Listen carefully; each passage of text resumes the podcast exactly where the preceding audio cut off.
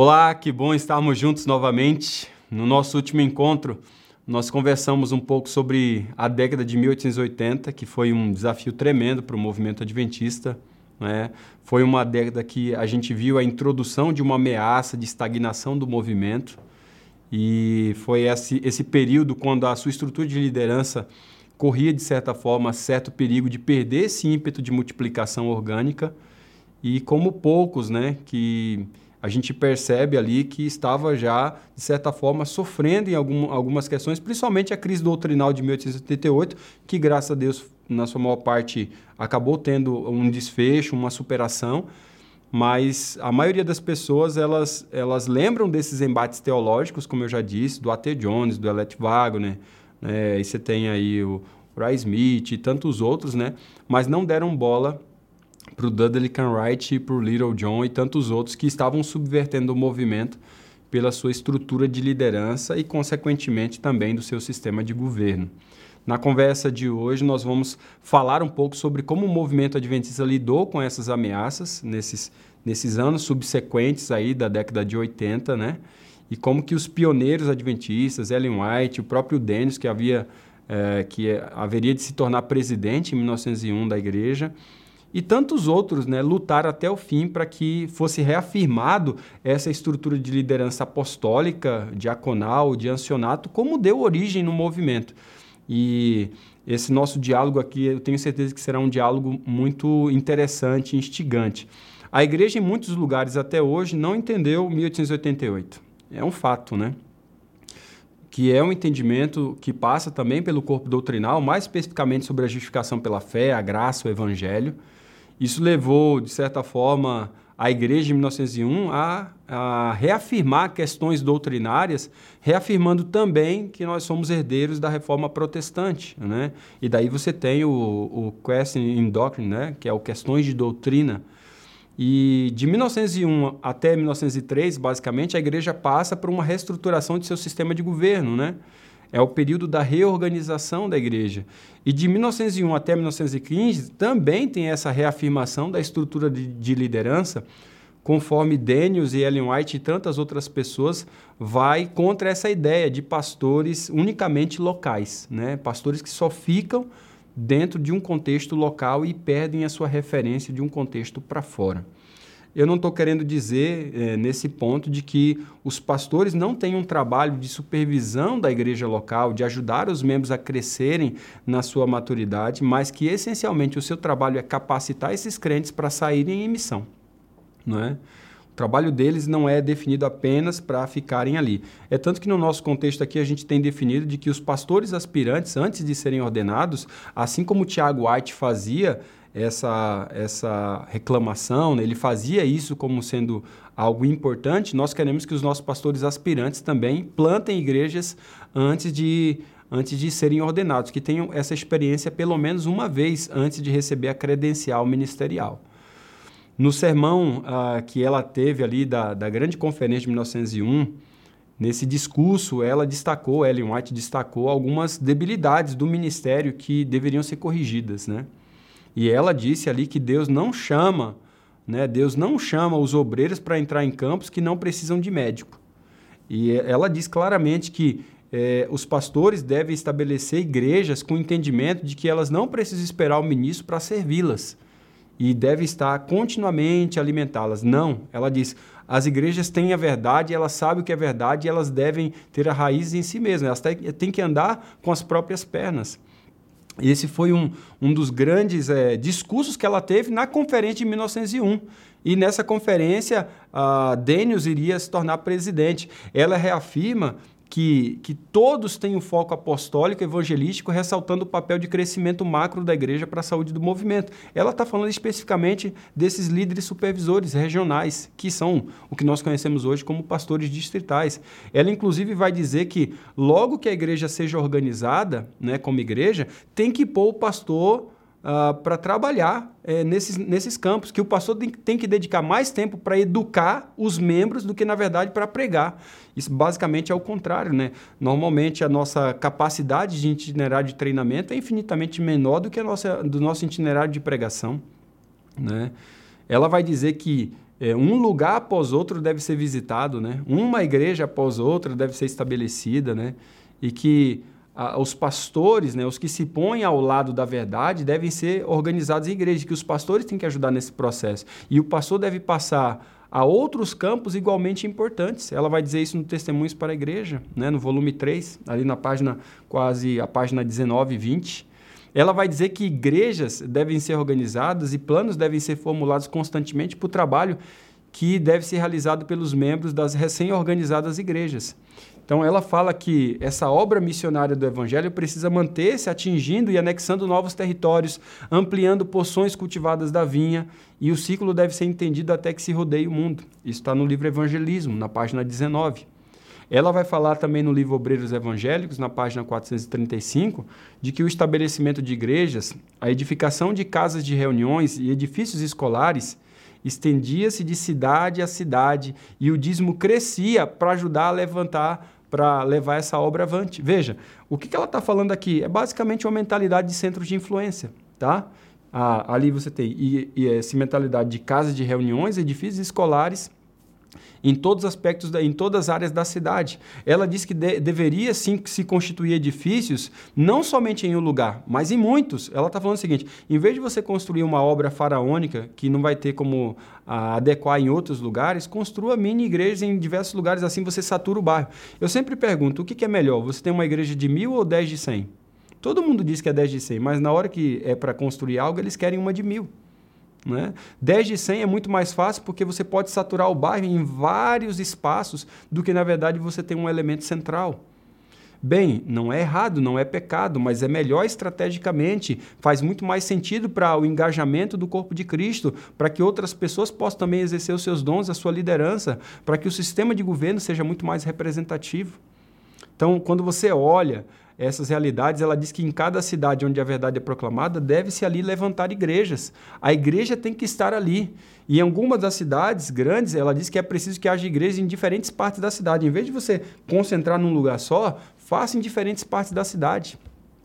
Ela tem um texto no Medicina e Salvação que eu acho muito interessante, que ela diz que sobre todos os que creem, Deus colocou a responsabilidade de plantar igrejas, para esse expresso propósito de preparar homens e mulheres para que usem para benefício do mundo as qualidades que lhe foram confiadas, né? empregando para a glória os meios que foram concedidos. Ela está dizendo o seguinte, que igreja não é somente para benefício do mundo, é para benefício dos membros também. Quando os membros se engajam em plantio de igrejas, Deus confirma a fé deles e eles aumentam a maturidade. É, ela está dizendo claramente de que, é, principalmente na região do Nordeste ali, onde basicamente a gente começou a ter essa popularidade das ideias do Dudley Wright, que foi muito forte, ela chega categórica e dizer, olha, não deveria haver chamados para pastores ficarem cuidando de igrejas. Isso está na revista, eu até tive a oportunidade de estar nesse lugar, na revista Atlantic Union Gleaner, que é exatamente ali na região de New Hampshire, perto da região de New Hampshire, ali na verdade é Massachusetts, né? É, South Lancaster, Ali está essa união, que é a, a, a, União do Atlântico, e essa União do Atlântico tinha uma revista desde a época dela que era Atlantic Union Gleaner, a Gleaner. E nessa revista ela manda um recado para esses pastores dessas igrejas que já estão começando a ficar só como pastor de manutenção. E ela diz para os, os, os, diretores ali, os, o, a administração desse campo: olha, não deveria haver chamados para pastores ficarem cuidando de igrejas, tá? Não deveria. Ela diz, mas que o poder da verdade, que é doador de vida, impressione os membros a agir, levando-os a trabalhar diligentemente no eficiente trabalho missionário em cada localidade. E ela diz, com a ajuda de Deus, a igreja deve ser educada e treinada a fazer um serviço eficiente.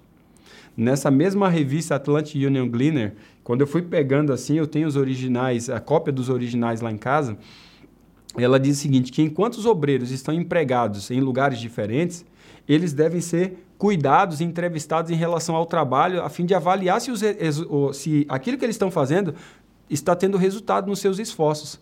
Então ela diz assim, o texto diz assim: será que o obreiro ele dá uma prova completa de sua fidelidade no ministério? Aí ela vai dizer, caso contrário, se manter esse obreiro vai prejudicar a causa e o próprio obreiro. Aí ela chega a dizer que se a árvore não der fruto, pode ser que ela necessite ser podada ou transplantada. Porque depois de esse obreiro receber cuidado adequado, ainda não tiver fruto para mostrar, deve ser removida.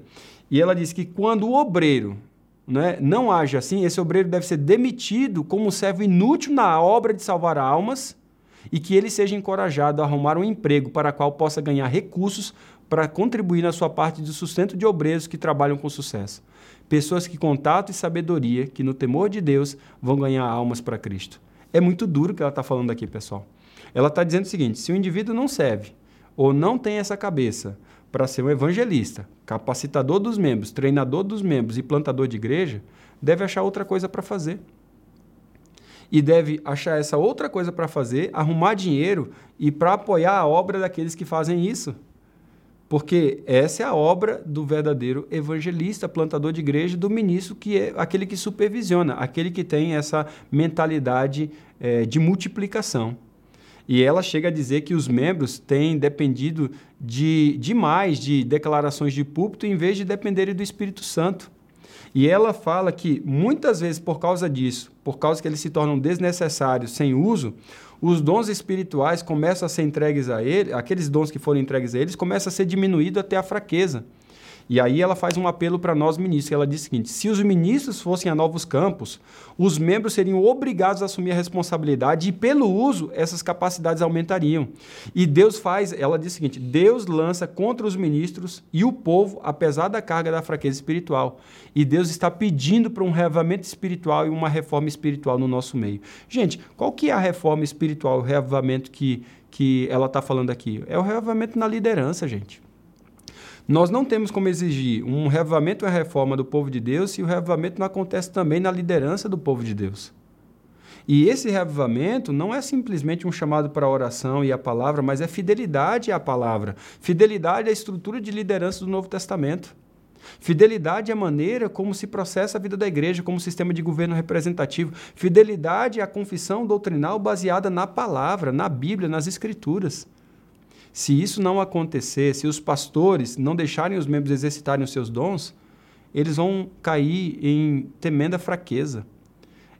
E ela vai muito mais longe quando fala isso para os ministros, dizendo o seguinte: que o Senhor não vai aprovar ministros que gastam muito do seu tempo com as igrejas que já creem na verdade.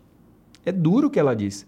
Ela diz que é necessário que as nossas igrejas sejam visitadas sim pelos ministros, mas as igrejas não devem esperar que o ministro as mantenha e as façam crer porque ela diz que dessa forma a igreja é enfraquecida e não fortalecida. Quando isso acontece com a igreja, a igreja se torna uma igreja de pensamento de manutenção. E ela diz que a constante ênfase da igreja, né, a constante ênfase, principalmente em evangelismo plantio de igreja, levaria os membros a exercitarem seus dons e os pastores a viverem a sua vocação. Né? Como esse era o ímpeto da igreja, né? Daniels, inclusive, em 1912, já quando Ellen White já não conseguia mais ir nas conferências gerais, né? Ele advertiu a igreja que se a igreja abandonasse esse modelo de ministério, a igreja poderia até correr o risco de morrer. Ele chega a dizer o seguinte: olha, nós não temos pastores instalados em igrejas. Nós não temos. Isso ele falou em Los Angeles, no encontro ministerial em 1912, em março de 1912. Ele chega a dizer assim: ó, em algumas das nossas maiores igrejas, nós temos elegido pastores. Mas como regra, porque já estava acontecendo, né? Mas ele diz assim: mas como regra, temos realizado a obra evangelística e o trabalho no campo, enquanto os nossos irmãos e irmãs têm permanecido prontos a manter o serviço da igreja e conduzido, os nossos, conduzido as tarefas da igreja local, sem a presença dos pastores, que são os pastores itinerantes. E ele diz assim: ó, eu espero que isso nunca cesse de ser o sistema da nossa denominação. Senão as nossas igrejas enfraquecerão, perderão sua vida e espírito, e ele diz: se tornarão paralisadas e fossilizadas, e a nossa obra estará em retrocesso. Será que ele foi um profeta ao dizer isso? Será que ele estava exatamente dizendo: olha, gente, não abandonem isso, senão isso pode gerar consequências graves para o movimento? A reconfiguração ou revitalização do movimento é proporcional à fidelidade dos líderes aos seus marcos iniciais. Um sistema de governo representativo, uma estrutura de liderança que seja apostólica e um corpo doutrinal coeso com as escrituras, essa é uma base de revitalização que dá um senso de movimento muito mais holístico, muito mais completo. Essas questões elas lançam base sobre uma liderança com mentalidade de sacerdócio de todos os crentes. Né, de uma representatividade, de centralidade do Evangelho. E é exatamente isso que a gente vai ver, essa necessidade constante de reconfiguração do movimento. Bem, dito isso, todas essas questões que a gente pegou desde Jesus até basicamente o movimento adventista, nós temos hoje essa necessidade. Nós temos hoje também esse dever da gente vivenciar aquilo que foi o ímpeto inicial do movimento adventista, mas que em algum momento né, as ameaças, Dudley Wright e tantos outros ameaçaram esse entendimento. E é óbvio que em muitos lugares existe essa mentalidade, mas nós queremos que isso seja uma massa, né? Nós queremos que isso seja basicamente o padrão da liderança das igrejas locais. E eu gostaria de deixar aqui na nossa próxima conversa um pouco de como que isso pode acontecer, como que a gente pode resgatar e como que Ellen White também traz à tona essas questões, reafirmando de como que isso pode ser a prática da nossa igreja. Na verdade, é, na nossa próxima conversa, que será a última desse módulo, é um preparo para a gente entrar no campo da ação, para a gente entrar no campo dos processos daquilo que realmente nós iremos trabalhar e fazer para que esse processo de revitalização, que foi trazido como consciência até aqui para nós, encontre uma prática saudável e possamos assim vivenciar um movimento que vive uh, dentro desse aspecto de multiplicação exponencial, hiperbólica, de um crescimento absurdo. Bem, nós nos encontramos então nessa próxima aula, a última aula desse módulo, e eu espero você. Até breve.